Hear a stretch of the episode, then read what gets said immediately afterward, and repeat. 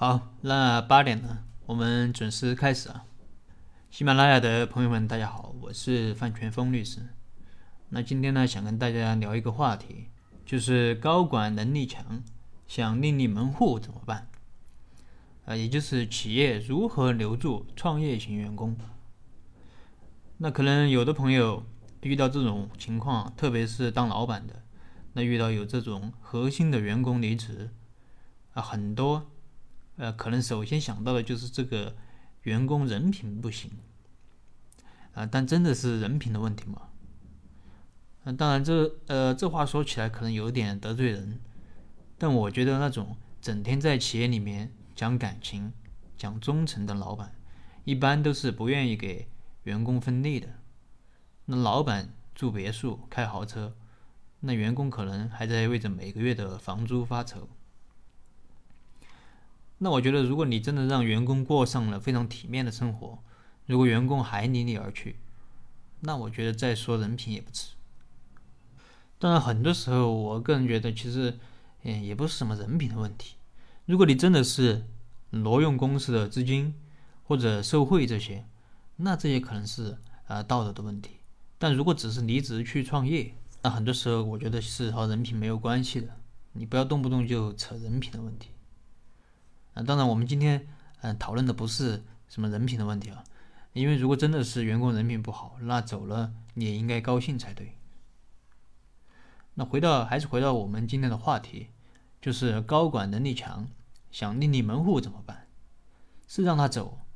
呃，还是用什么方法可以把他继续留在企业里面？啊，既能够实现他自己的理想，也能够为企业创造价值。那前面有朋友看了我的这个标题，问我是不是要讲裂变式创业？啊，是的，今天就是想跟大家聊一聊裂变式创业。啊，为此我还专门做了一个 PPT。呃，但是喜马拉雅这个平台呢，它可能不支持这个 PPT 的播放。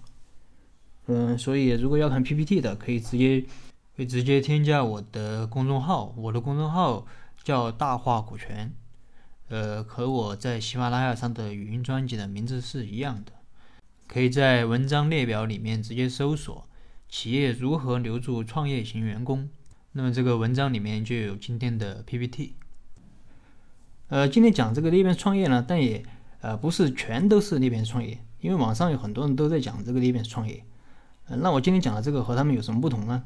那肯定有相同的地方，当然也很多我自己的思考，因为我听过综艺讲，那基本上就是说裂变创业怎么怎么好。那我们呢站在一个第三方的角度啊去解读它的裂变式创业，可能不仅仅是说它的优点，也会说它的缺点和一些不足之处。那我相信对于综艺来说，他自己也在不断的完善这条这种模式。那有兴趣的朋友，其实也可以直接去买他的书来看，名字就叫《裂变式创业》。那我觉得裂变式创业其实核心就是想解决一个问题，就是企业如何留住创业型的员工。因为如果你留不住这种员工，你的公司就会变成一所学校，那大家在你这里学到东西就走了。因为企业给不了员工想要的东西，而且主动走的人一般都是能力比较强的。那这些人出去之后，还很有可能干着和你一样的事情。这种竞争对手往往比一般的竞争对手更可怕，因为你是怎么玩的，他都知道；你有什么优势，有什么劣势，他也知道。那么裂变创业就给了我们呃一个很好的思路，我觉得是可以从某种程度上解决这个问题的。当然，它也有它的局限性，这个我后面会讲。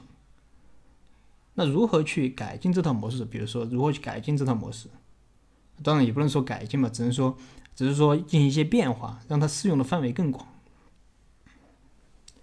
那说到裂变创业呢，我首先想到的就是这个孙宏斌和李一男。孙宏斌应该很多人都知道，是融创的老大。他在融创之前，曾经在联想工作过。那后来因为呃挪用公款罪，被判了五年的有期徒刑。那有人说是因为他能力太强了，联想是容不下他，所以被柳传志送进了监狱。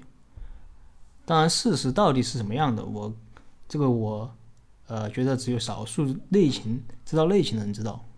啊，这里我们就不去八卦他到底是为什么进去的。那我想，我想到的就是，如果当时联想搞了裂变式创业，那孙宏斌会不会就不会进去？会不会就留在了联想？啊，这些都是未知的，当然也不能假设这样。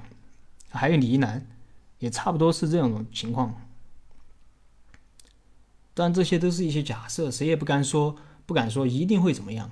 但我觉得裂变创业还是给了我们一些思路。那可能有的朋友知道裂变创业，有的朋友还不知道裂变式创业，所以我还是先来聊一聊裂变式创业，再去探讨这个问题。讲裂变创业呢，我分了几个部分。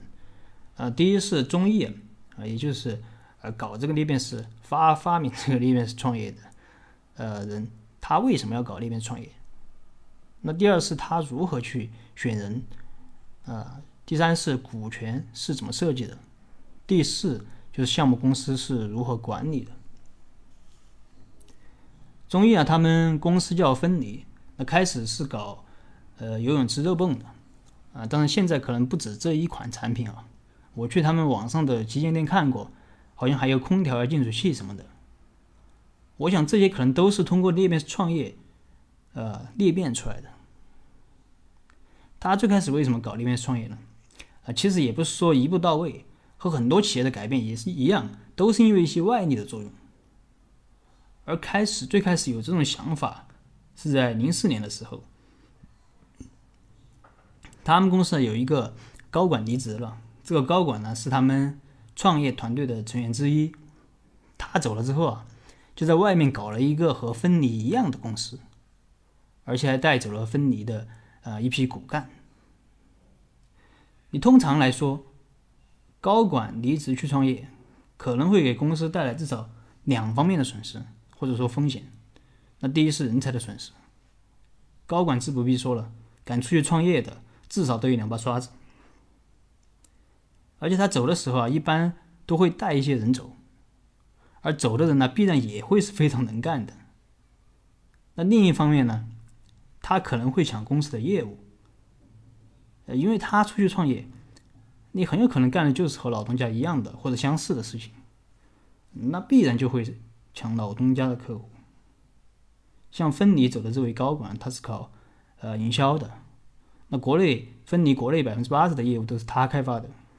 那有这种客户资源，我为什么还要在公司打工呢？为啥不能自己搞呢？当然，这个从某种角度来说，可以用竞业限制呃这种协议来进行一定的规避。但我们很多企业，我想可能都没有签竞业限制协议啊。就算签了，签的内容是不是真的能够起到效果？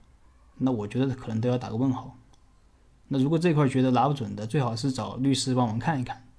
否则，真的从自己的公司出去一个竞争对手，可能比外面的竞争对手更可怕，因为你很多东西他都知道，不管是你干的好事也好，你干你干的坏事他也知道，你怎么玩的这些他都知道。当然，这个竞业限制啊，只是一种被动的防御，只能让他啊不搞和你竞争的公司，但毕竟对于公司来说。这样的人才走了，对公司来说，啊，是一种巨巨大的损失。那有没有一种方法能够改变这种状况呢？啊，当然有的，有的人可能会说，这个，呃，有的员工他就是要自己创业，他就是要自己当老大，啊，就是要自己当老大。那这种创业型的员工，你是肯定留不住的。对于我们这个传统的雇佣制来说，你是老板，他是员工。他就算能力再强，官再大，那企业也不是他的。老板一句话就能让他走，那这种情情况下，员工是很没有安全感的。而且他没有公司的产权，你就算再他就算再拼，你公司和他也没关系啊，啊，很难有归属感。那是不是我们，呃，给他一点股份就行了呢？啊，对于这种员工来说，可能给一点股份。我觉得还解决不了什么问题，因为一点股份也不能给他给他带来什么话语权啊，啊！而且如果这样的员工不止一个，你又有多少股份能够给得出去呢？啊！所以这个时候，中裕他可能也在思考，能不能有一种方法啊，能够留下这些员工，既能够让他们有当老大的感觉，又能够让他们留在企业里面为企业创造价值。那零五年的时候呢，呃，奋力就有一个热水器热泵的配件，它有机会自己生产。一般来说，这种配件的生产，对于我们传统企业来说，就是增加一些机器设备，啊，或者增加一个厂房自己生产就行了。呃，但是中意他想，呃，能不能成立一家新的公司，让这家新的公司去生产这个配件？同时让有能力的高管去这个公司当老大，但是万事开头难。啊，当你第一次有了这样的想法的时候，或者想要进行一些变革的时候，员工往往是将信将疑的。嗯，当中义给高管说说了这件事之后，那些高管呢，当时是啊，好像是晚上说的，啊，那些高管当时都答应了，但第二天又反悔了。那这就是这就和我有时候到企业里面去做股权激励是一样的。那员工很多时候都是比较矛盾的，你投钱吧，啊，又怕万一赔了怎么办？你不投吧，又觉得老板是看得起我才给我做股权激励，我不投的话，老板会不会觉得我有二心啊？有其他的什么想法？那这个时候呢，对于老板来说，我觉得最好的办法就是各个击破。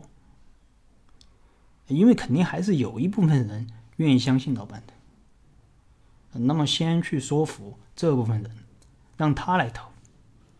啊，比如说有十个股权激励的对象，但只有四个人愿意投，啊，如果另外的六个人不愿意投，我觉得没有必要强迫他们投，就先让这四个人投，然后每年该给这四个人分红就分红。只要老板把承诺都兑现了，你没投的人肯定会后悔。当然，如果你是老板，你一个人都说服不了，啊，没有一个人愿意投的话，那可能就不是员工的问题了，而是老板的问题，因为员工不相信你。当然，这种情况下也不是没有解决的办法，这个就涉及到股权激励方案的问题了。以后，那以后呢，我会专门和大家进行分享。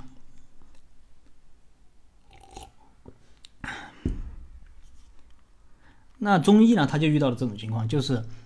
他找的这几个人中，他就找到了这几个人中最懂技术的那个人突破。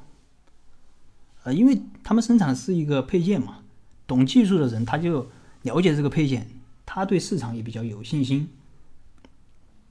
那后面一共就有四个人投了，其中搞技术的这个人呢投了十万做总经理，啊，其他三个人投了五万，中艺和联合创始人一共投了三十五万。他们总共投了六十万，就把这个企业搞起来了，啊，并且做的还不错，啊，第二年就好像是挣了一百万，然后还分红了。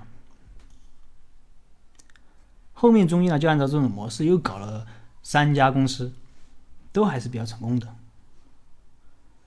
其实可以看见，这种模式到了这种阶段，基本上已经有了一个雏形了。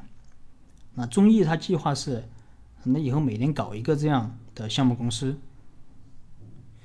啊，但是这个里面呢有一个很重要的东西，就是并没有解决，啊，就是如何选人的问题。你前面几家公司都是中医自己选的，但是老板再会看人，他也不可能每个人都看得准啊。而且老板，嗯，熟悉的人也是有限的。你公司那么多员工，你不可能做到每个人都很熟，都很熟悉啊。而且如果是不同领域的人才，作为老板。他也是很难识别的。比如说，老板是搞房地产的，你让他选个搞房地产的人，他可能还选得出来啊。但是如果喊他选个搞互联网的人才，他不一定能选得出来的，因为他对互联网也不了解，他只能靠别人推荐。你还有一点就是，如果完全是老板自己来选人，那么他的这套模式，那实际上就是没有什么可复制性的。那人家有些老板。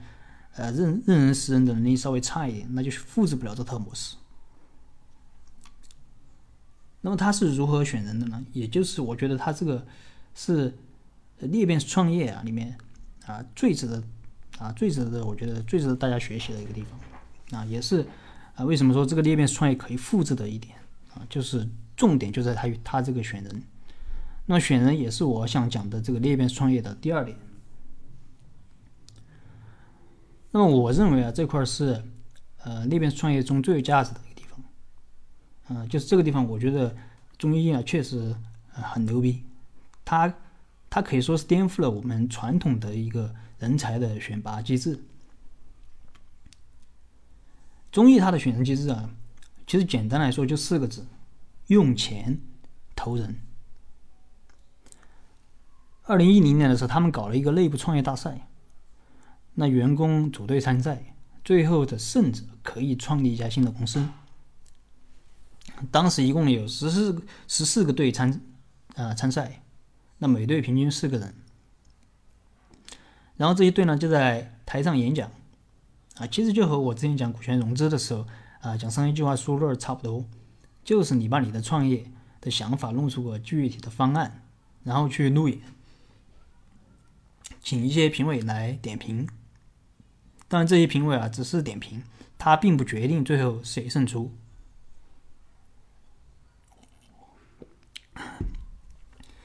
那谁来决定最后胜出者呢？啊，由员工来投票决定。而这种啊投票又不是我们传统的投票，而是用钱来投。你看好哪个队，你就给他投。啊，从他们设计的这个选票，你就可以看出，啊，这个是有多么的与众不同。这个选票啊，就三就三三行字，第一行就是你选谁，那第二行就是你投他多少钱，第三行就是。啊，签上你的名字，就这么简单一个选票。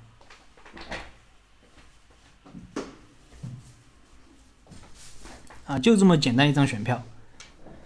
啊，啊，另外投这个投多少钱啊，不是随便写的，是你真的要拿出来拿出钱来投。如果你后面你反悔了，啊，是要受到惩罚的。那惩罚就是罚款上年度收入的百分之二十。那么最终这个谁拿到？的这个投资的钱越多，啊，最多，那谁就胜出者。那说了他的这种选人的方式啊，我们来对比一下传统的一些人才选拔方式，看看这种用用钱来投票的这种方式究竟好在哪儿。首先，最常见的就是任命制。任命制的这个弊端在什么地方呢？就是它很难避免任人唯亲。有时候真的不是故意任人唯亲，而是作为老板，你不可能完全了解你手下所有员工。当然，公司小，如果只有几个员工可能还好，但是公司稍微大一点，有几十个人、有上百个人，甚至几千几万个人，你想全部了解那是不可能的。所以你只能提拔身边熟悉的人。啊，你呃，你说你看人准，那就算是你看的再准。你可能也有看走眼的时候，那这种这种方法还有一个弊端，就是你很难大量的复制。如果你只有一家企业几个部门，可能你还可以任命的过来。但是如果你是集团公司，是连锁企业，有几十个、有几百个分店，难道你每家店的店长都是由老板自己来选吗？就包括这个从任命制延伸出来的这个举荐制，也存在同样的问题，就是选出来的人。肯定是你熟悉的，但很难保证他是最优秀的、最合适的。有时候甚至会遇到一种比较尴尬的情况啊，就是你明知道选了这个人，他能力不行，但是没办法，其他人你也不了解，你只有选他。那有一些人可能觉得不服气啊，觉得我选的人一定是没有问题的。其实你选的人有没有问题，完全可以通过中医的这种。用钱投票的方式来检验，你可以去观察那些平时你觉得很不错的干部，那有可能这个时候根本就没有勇气出来竞选，那根本就没有人愿意和他组队，那说明他的这个领导力啊，他所谓的能力那可能是假的啊。如果没有你赋予他的这个权利，可能他啥都不是。那这是啊任命制，那还有这个科举制，就是考试。那这也是一种非常常见的人才选拔方式。嗯，在我们民营企业里面呢，可能稍微少一点啊。反正我是很少见到哪个民营企业用这种方式来选拔人的，但是公务员、国企里面可能稍微多一点。那考试呢？我觉得考试考察一些基本能力，呃是可以的，但是如果考怎样做一名 CEO，那我想肯定没有这样的试题，没有说谁考试考得好谁就能当好一名企业家。那如果真是这样，那些 MBA 毕业的肯定都能当好企业家。所以科举制在选拔一般员工的时候，我认为也不失为一种方法。但是如果选企业家、选 CEO，那肯定就不合适了。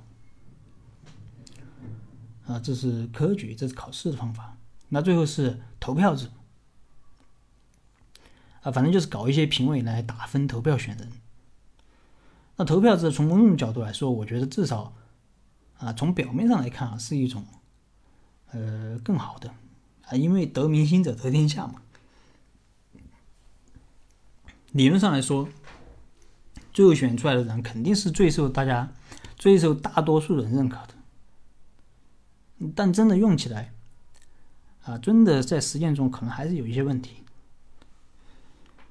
那首先，这个打分的这个打分上啊，可能就是存在一些不理性的情况。嗯，比如说，呃，这个队讲的不错，那团队的老大讲的充满激情，那你有可能就给他打一个高分啊。但他的方案是不是真的就是最好的？啊，甚至有些时候，如果老大再长得帅一点。啊，有魅力一点，那原本本来觉得打九分就可以了，结果一激动就打了九点九点五分，甚至十分，啊，完全有可能是存在这种情况的。那其次呢，可能还会存在啊另外一种情况，啊，就是台上的这个团队啊合力关系好，那你打分的时候是不是可能会包含一点人情分呢？其实，无论你是刻意的偏袒还是刻意的公正，你都很难做到绝对的公平。那为什么会出现这种情况呢？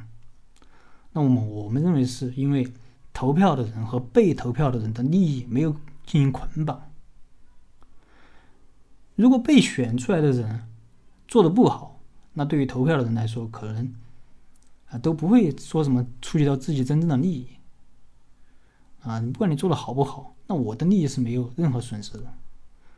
所以用这种常规的投票或者用评分选出来的人，可能不一定能够选出最合适的人。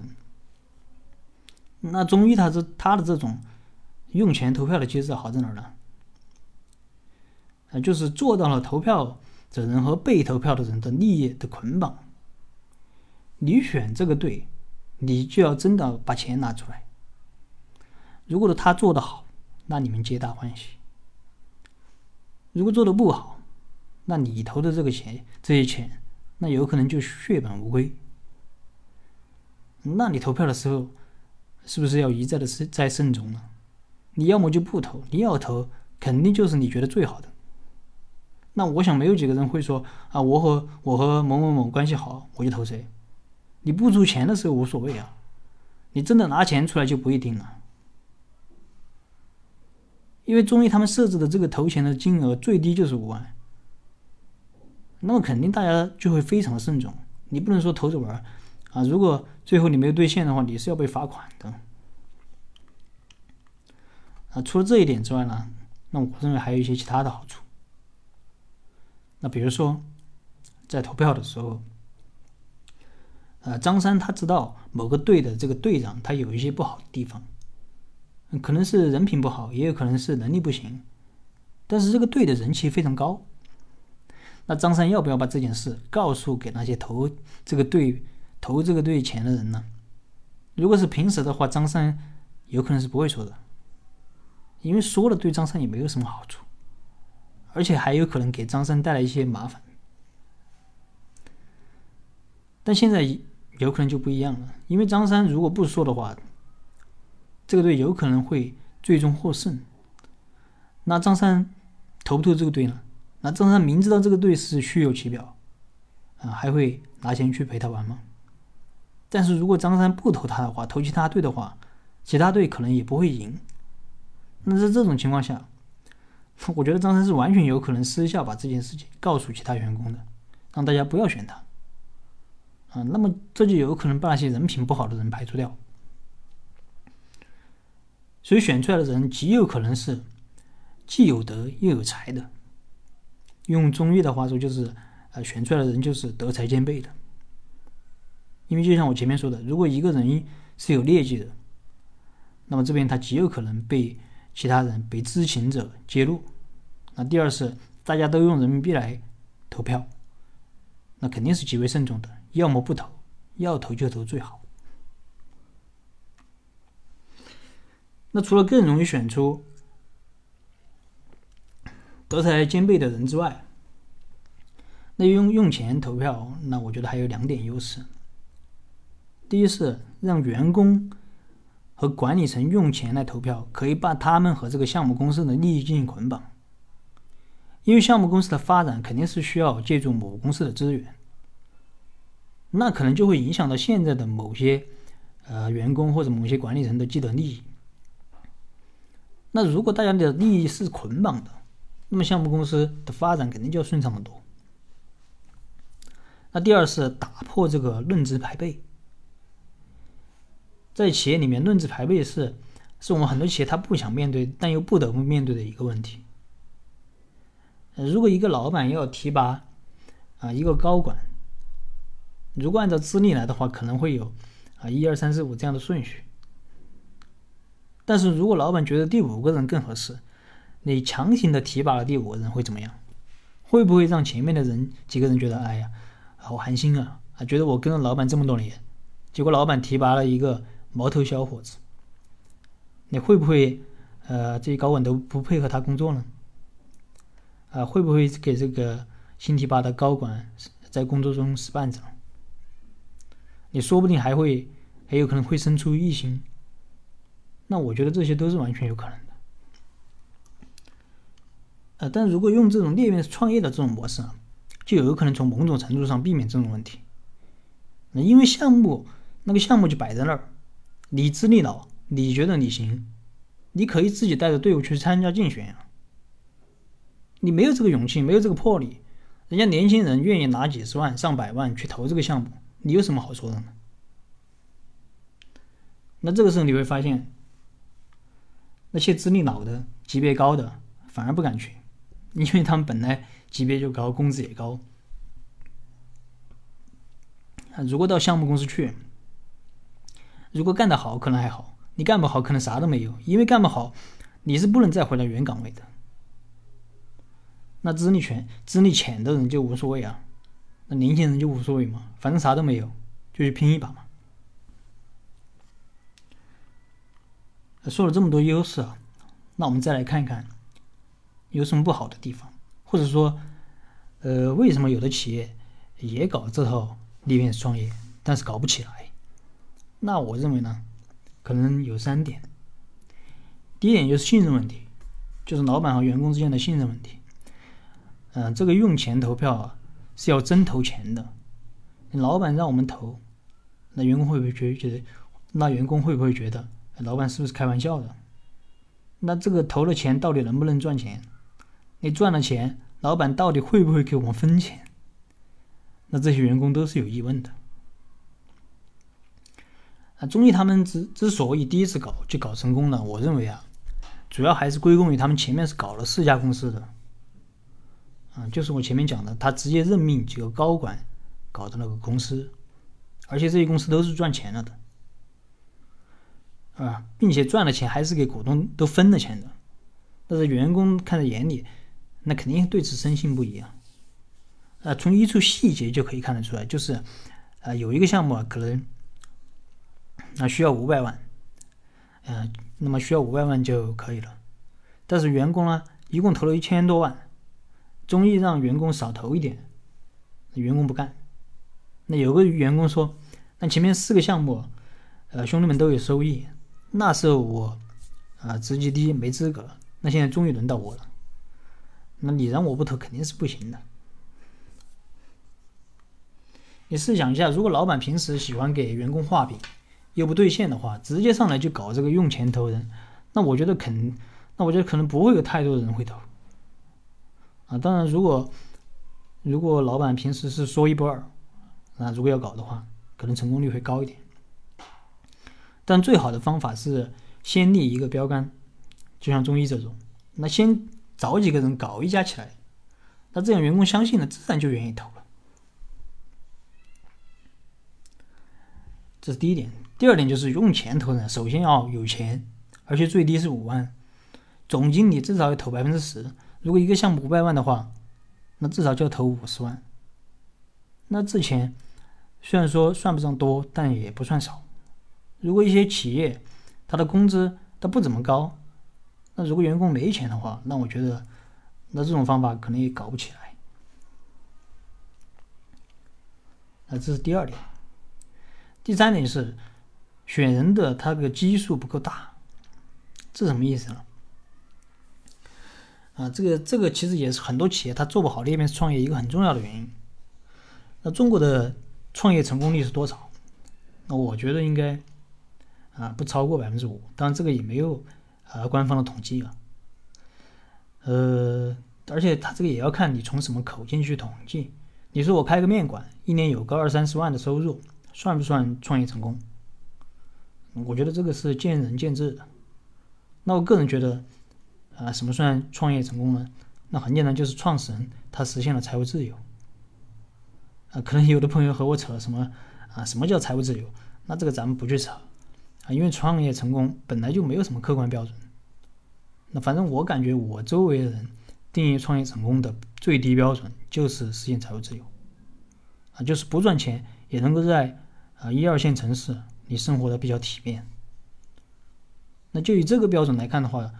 真正创业成功的人应该是很低，应该是很少的，可能一百个人创业也就那么几个人能够成功。所以你能够，所以如果你能够一开始就选中这一百个人中的那几个人，那是不是创业成功的概率就要大得多呢？啊，所以他中医他是怎么选人呢？嗯，他每年都要到那些大学去搞招聘，然后。招聘的时候，他要演讲，去展示他的企业。那每一场呢，可能呃演讲的时候就有一百个人听，哦，一千个人听。嗯，他讲他的企业怎么搞裂变创业啊，怎么怎么呃好玩。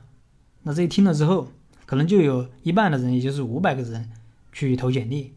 那从这五百个人中，他可能会选大概二十个人进公司实习。那实习结束之后，会留留下十个人。然后这样的演讲呢，可能会搞十次，那么总共每年就会招啊一百个人。这一百个人呢，最后通过裂变裂变式创业的大大赛筛选，那最后只有一个人胜出。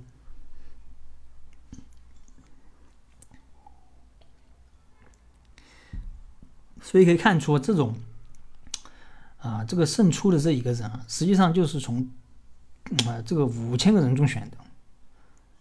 你可以说是万里挑一的，那么这就极大的提高了创业的成功率，而且很多企业是它是很难做到这一点的。你没有人才，你机制设计的再好，你可能也达不到这种效果。那我经常说，你不是，不管你是合伙创业还是做股权激励，那最重要的就是对人的选择。啊，比如说你选合作伙伴，那就像徐小平说的。啊，合伙人的选择性的重要性，它超过了商业模式和行业的选择，它比你是否处于风口上还要更重要。你合伙人选的不好，你商业模式设计的再好，股权设计的再好，你可能也无法改变你创业失败的命运。你合伙人选的好，就算是商业模式、股权设计的有点问题，那这些都是可以调整的。那就像我经常举的例子，就是。海底捞的张勇和施永红的股权问题，那他们的股权分配从一开始就有问题，而且没有任何调整机制。但是人家施永红就是有格局，人家后面就调整好了。所以这里还是我一向的观点：创业啊，找不到合适的合伙人，你不要勉强。你实在不行就一个人先搞，你后面遇到了合适的再说嘛。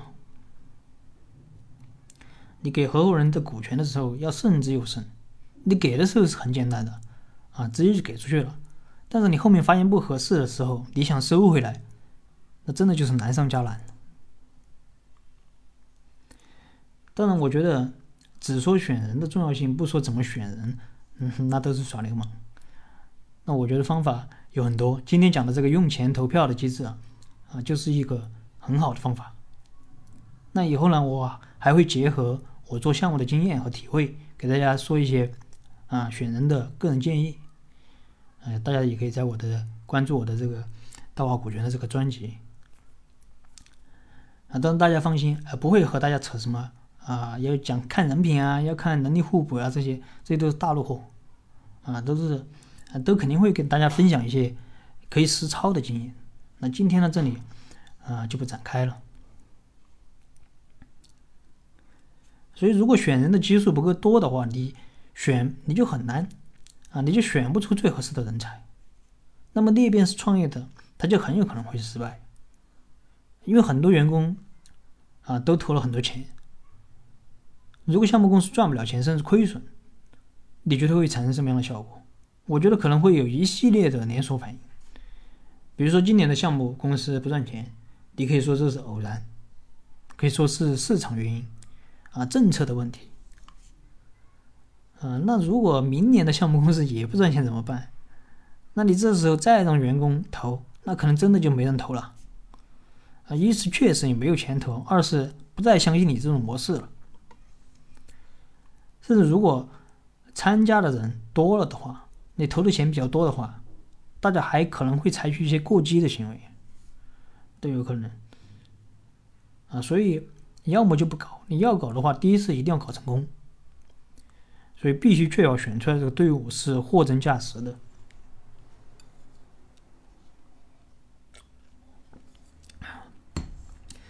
除了选人之外，他们还通过这个强制换人的这个机制来确保最后胜出的这个队是最强的队伍。嗯，他们这个比赛呢分预赛和决赛，就是他们这个创业大赛啊，分预赛和决赛。那预赛每队是六个人。啊，四到六个人。那决赛里面呢，每队都必须要强制淘汰两个人，然后从预赛中被淘汰的这个队伍中的四个人中选。啊，对，啊，从这个预赛中被淘汰的这个队中选四个人。那为什么啊？为什么要换人呢？那有些朋友可能觉得，你配合的挺好的，为什么要换人呢？那他这个换人的机制是基于一个什么样的假设呢？就是。预赛的时候十几个队，但总有人会赢，总有人会输。那么输的这些人里，是不是能力就都不行呢？你肯定不是。那么这种机制就给了那些被淘汰的队伍里面优秀人才，啊，被淘汰队伍里面的优秀人才一个机会。只要你好好表现，即使你的队被淘汰了，你也一样有二次的机会。同时呢，也给了那些强队里打酱油的人。一个信号，就是不要觉得跟着强队就可以打酱油，你表现一表现不好，一样会被淘汰。那么这样就最大程度的确保了选出来的这个人是最合适、最优秀的。其实啊，其实可以看出他这套选人的模式真的是不错啊，我觉得是完全具有可复制性的。那么这个第二点选人就跟大家介绍这么多。那第三点呢，我要说的就是。啊，这个项目公司的股权设计，他项目公司的股权啊，中意和分离的联合创始人一般要投呃百分之五十，那以确保这个项目公司的控制权。那参赛的队伍呢，也就是呃项目公司的管理团队啊，要占百分之二十五，其中老大要投至少百分之十以上。那做。嗯，老大投百分之十以上呢，做项目公司的总经理，啊，也就是我刚才说的那个胜出队伍的老大，啊，他来做总经理，他要投百分之十以上，那剩下的百分之二十五，由母公司的其他高管和员工出资。那这样呢，他既能确保母公司对这个项目的控制权，同时呢，这个总经理和高管团队持股也不低，啊，再者呢，呃，因为母公司的普通员工和一些高管也投了。他能够确保母公司和子公司的这个员工的利益是捆绑的，啊，能够协调母公司和子公司的各个利益。啊，但是我个人觉得，虽然说他确保了这个母公司的一个控制权，但是高管团队的股份还是有点少。呃，如果按照股权给高管分红的话，我觉得激励的程度是不够的。呃，当然，中意他他也想到这个问题，所以他把分红权分离出来了，也就是分红是没有按照股权比例来的。那他分红是怎么分的呢？他把他每年的利润分成了三份，分别是百分之五十、百分之三十和百分之二十。那百分之五十是按照股权比例来的，啊，百分之五十是按照股权比例来分红。那百分之三十留下来用于企业的发展，剩下的百分之二十只分给高管高管团队。那这样呢，高管团队就可以分到。分到比持股比例更多的红利，那可以从一定程度上激励高管。呃，他自己说，他认为这种方法是非常精妙的。但是我个人觉得，这个这个怎么说呢？见仁见智吧。我认为其实，呃，其他的方法也不是说不行啊。比如说这里这里，我说一种我个人的一种想法，其实完全可以加入一种动态的分红机制。比如说今年的利润一百万。那我能不能给明年定个定个目标？明年两百万，或者三百万？那目标定好之后，比如说是两百万，如果低于两百万的话，那我还是按照中医的这套模式来分。但是如果超过了两百万，那我是不是可以考虑给高管分更多的红利呢？啊，这样激励的效果会不会更好呢？我觉得这个可以思考。啊，这是关于它的股权设计。那。第四点就是最后一点，就是这个项目公司的管理问题。呃，首先是项目公司的高管的工资啊，因为项目公司的工资啊，他们高管是可以自己定的，而总经理他给自己指定了五十万，而这个总经理以前的工资是七十万一年。为什么会出现这种情况呢？我觉得其实还是身份的转变带来了这个思想的转变，因为以前是打工。啊，谁会嫌自己的工资低？但现在自己当老板了，你公司赚的越多，我分的越多，那肯定是能省则省。同时，创业公司啊的工资低还有一个好处，就是很多时候我们和竞争对手和对手在竞争的时候，可能并不是看谁的商业模式更好，而是看谁更有钱，谁熬得过谁。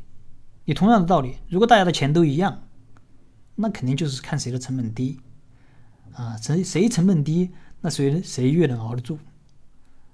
那总经理的工资只有五万，那其他公司其他公司的这些员工啊高管，那工资肯定不可能比总经理还高吧？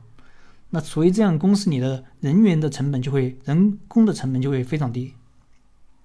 你像有的公司创业，从外面挖个牛人过来。啊，开口就是百万年薪，那你说谁熬得过谁？如果你创业能够熬熬过头几年，我觉得一般都是能赚钱。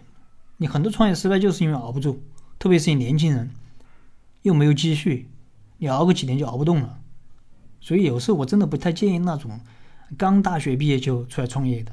你有没有什么积蓄？你家里你如果家里也提供不了什么支持的话。你出来创业，啊，只要两年不赚钱，你可能就得乖乖的回去打工了。除非你项目特别好，你稳赚的那种。但是你话又说回来，稳赚的项目有多少？啊，这是第一点关于高管的这个工资。啊，第二是高管的任期。那那边创业了，在实行的过程中呢？它可能会出现一个问题，就是目前看可能选出来的这个团队，它肯定是最好的，但是五年之后、十年之后，他们还会是最好的吗？啊，在以前，如果你只是个高管，那老板一句话就可以把你换了，但现在不同了，现在，呃，你现在不仅是高管，你还是股东，甚至你股份还不少。你那你说现在怎么换呢？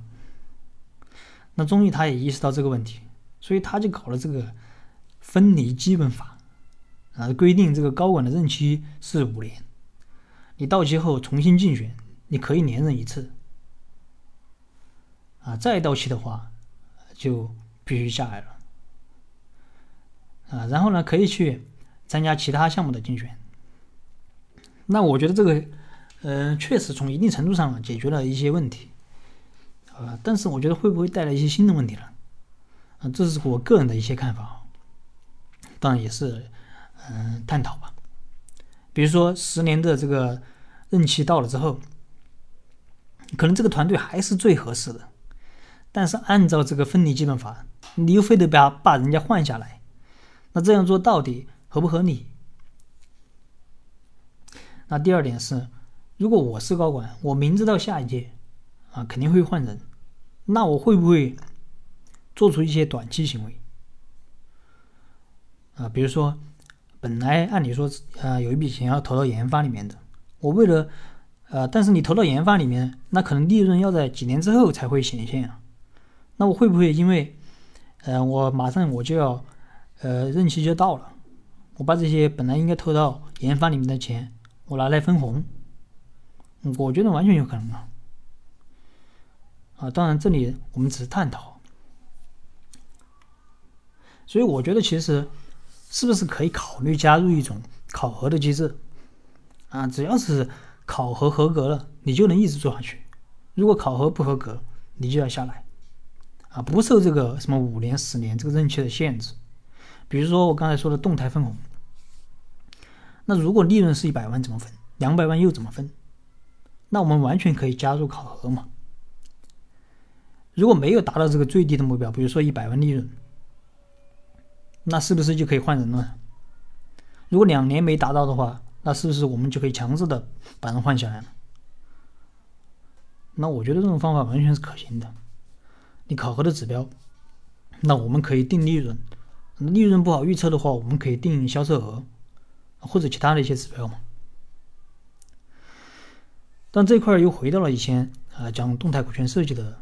啊，那里去了啊，这里就不再展开了。有兴趣的可以去听我那个大话股权专辑前面的内容。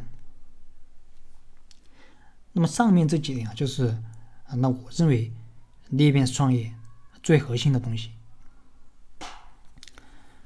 那回到我们最开始的问题，呃，就是如果高管能力强，想另立门户怎么办？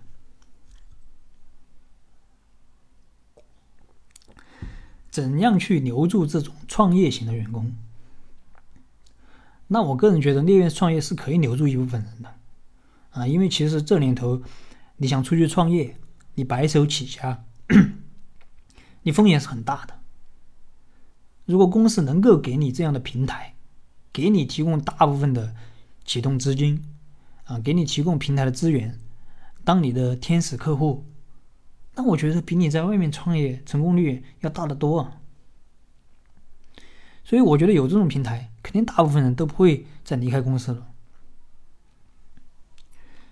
啊，但是呢，有一部分人啊，可能通过这种方法是留不住的。那我觉得这部分人可能分两种，啊，第一种是想当绝对老大的，因为从中艺的这种模式上你可以看出，母公司还是拥有。